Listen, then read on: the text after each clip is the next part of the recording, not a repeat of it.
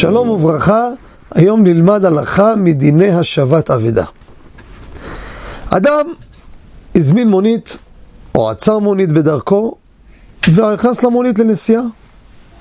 הוא יושב בספסל האחורי, פתאום הוא מרגיש איזה ברזל צמוד לרגלו.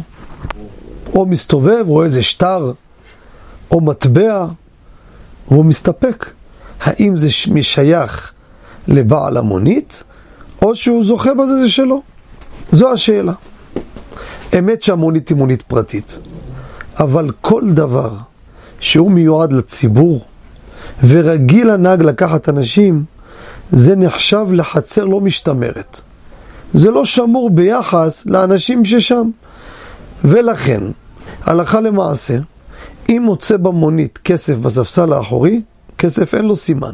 הוא לא מצא איזה ארנק שיש לו סימן, מצא שטר, מצא מטבעות, מן הסתם זה נפל מנוסעים שבאו לפני כן, היו בנסיעה במונית. וכיוון שזה כך, הכסף אין בו סימן, וזה מקום שרבים עוברים בו, הוא זוכה בכסף וזה לא שייך לנהג מונית. אותו דבר, אם נסע בטרמפ ברכב, תשמעו טוב, והנהג הזה רגיל לקחת טרמפיסטים. הוא מספר, אני כל יום לוקח, עושה גמילות חסדים ברכבי. לוקח אנשים, ברכבו הוא לוקח אנשים, וכל הזמן עוברים. פתאום זה עלה אחורה, רואה שם כסף. אותו דבר, לאו דווקא מונית, גם ברכב פרטי. זה נקרא מקום של הרבים, אין בזה סימן, זה לא חצר המשתמרת, והרי אלו שלו. כסף אין בו סימן, לא חייב להכריז.